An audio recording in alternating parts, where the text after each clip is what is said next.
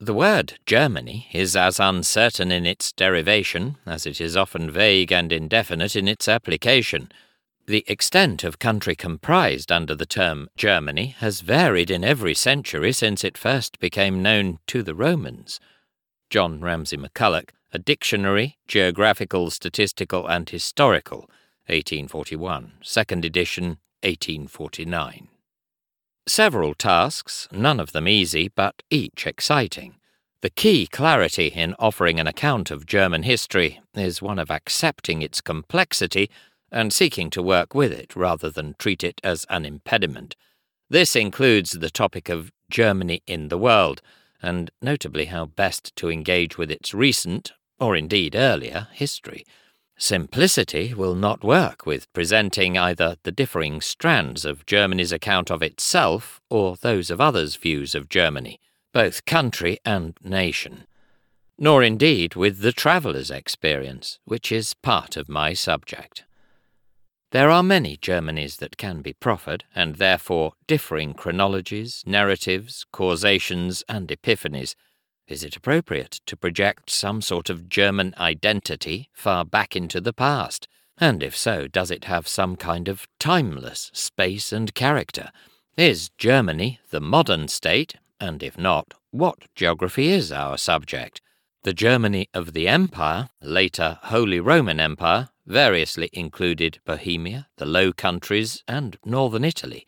It was swept aside by Napoleon to be replaced in 1806 by the Confederation of the Rhine, but that in turn was overthrown by his enemies, and a new and very different federation was created in 1814, only in 1866 to be replaced by a Prussian dominated Germany.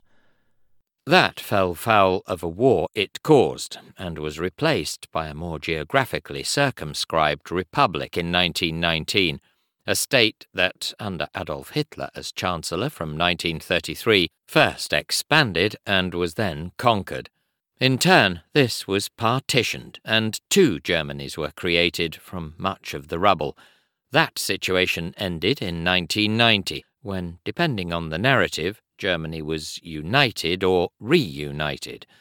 Maps have long provided differing criteria, notably of the Empire or of Germans, but also of other definitions, for example, by the drainage basin of German rivers, as in Philipp Heinrich Zollmann's 1712 map. And so also with Germans.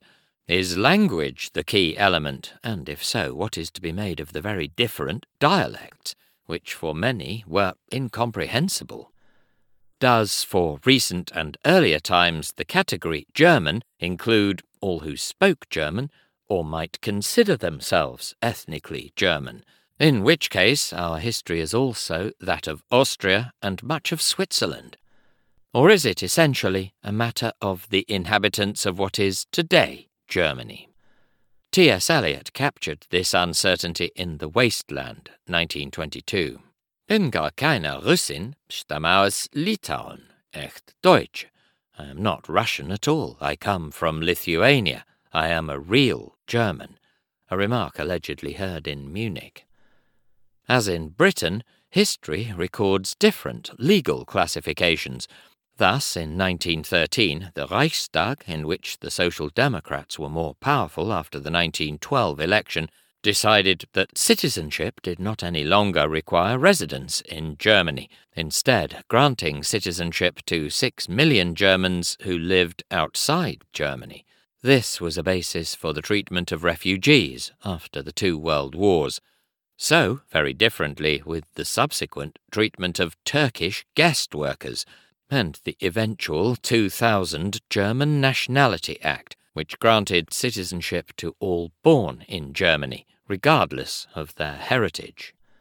As also with the values and collective identity or identities that are supposed to characterize or even define Germanness, and the degree to which they were and are to be associated with particular parts of Germany and aspects of its politics and society. Were and or are Bavaria or Prussia more German, and if so, how, when, and for whom? There is also always a tension between big picture and small picture approaches, between Reich stroke Germany, Volk stroke nation, and the regions.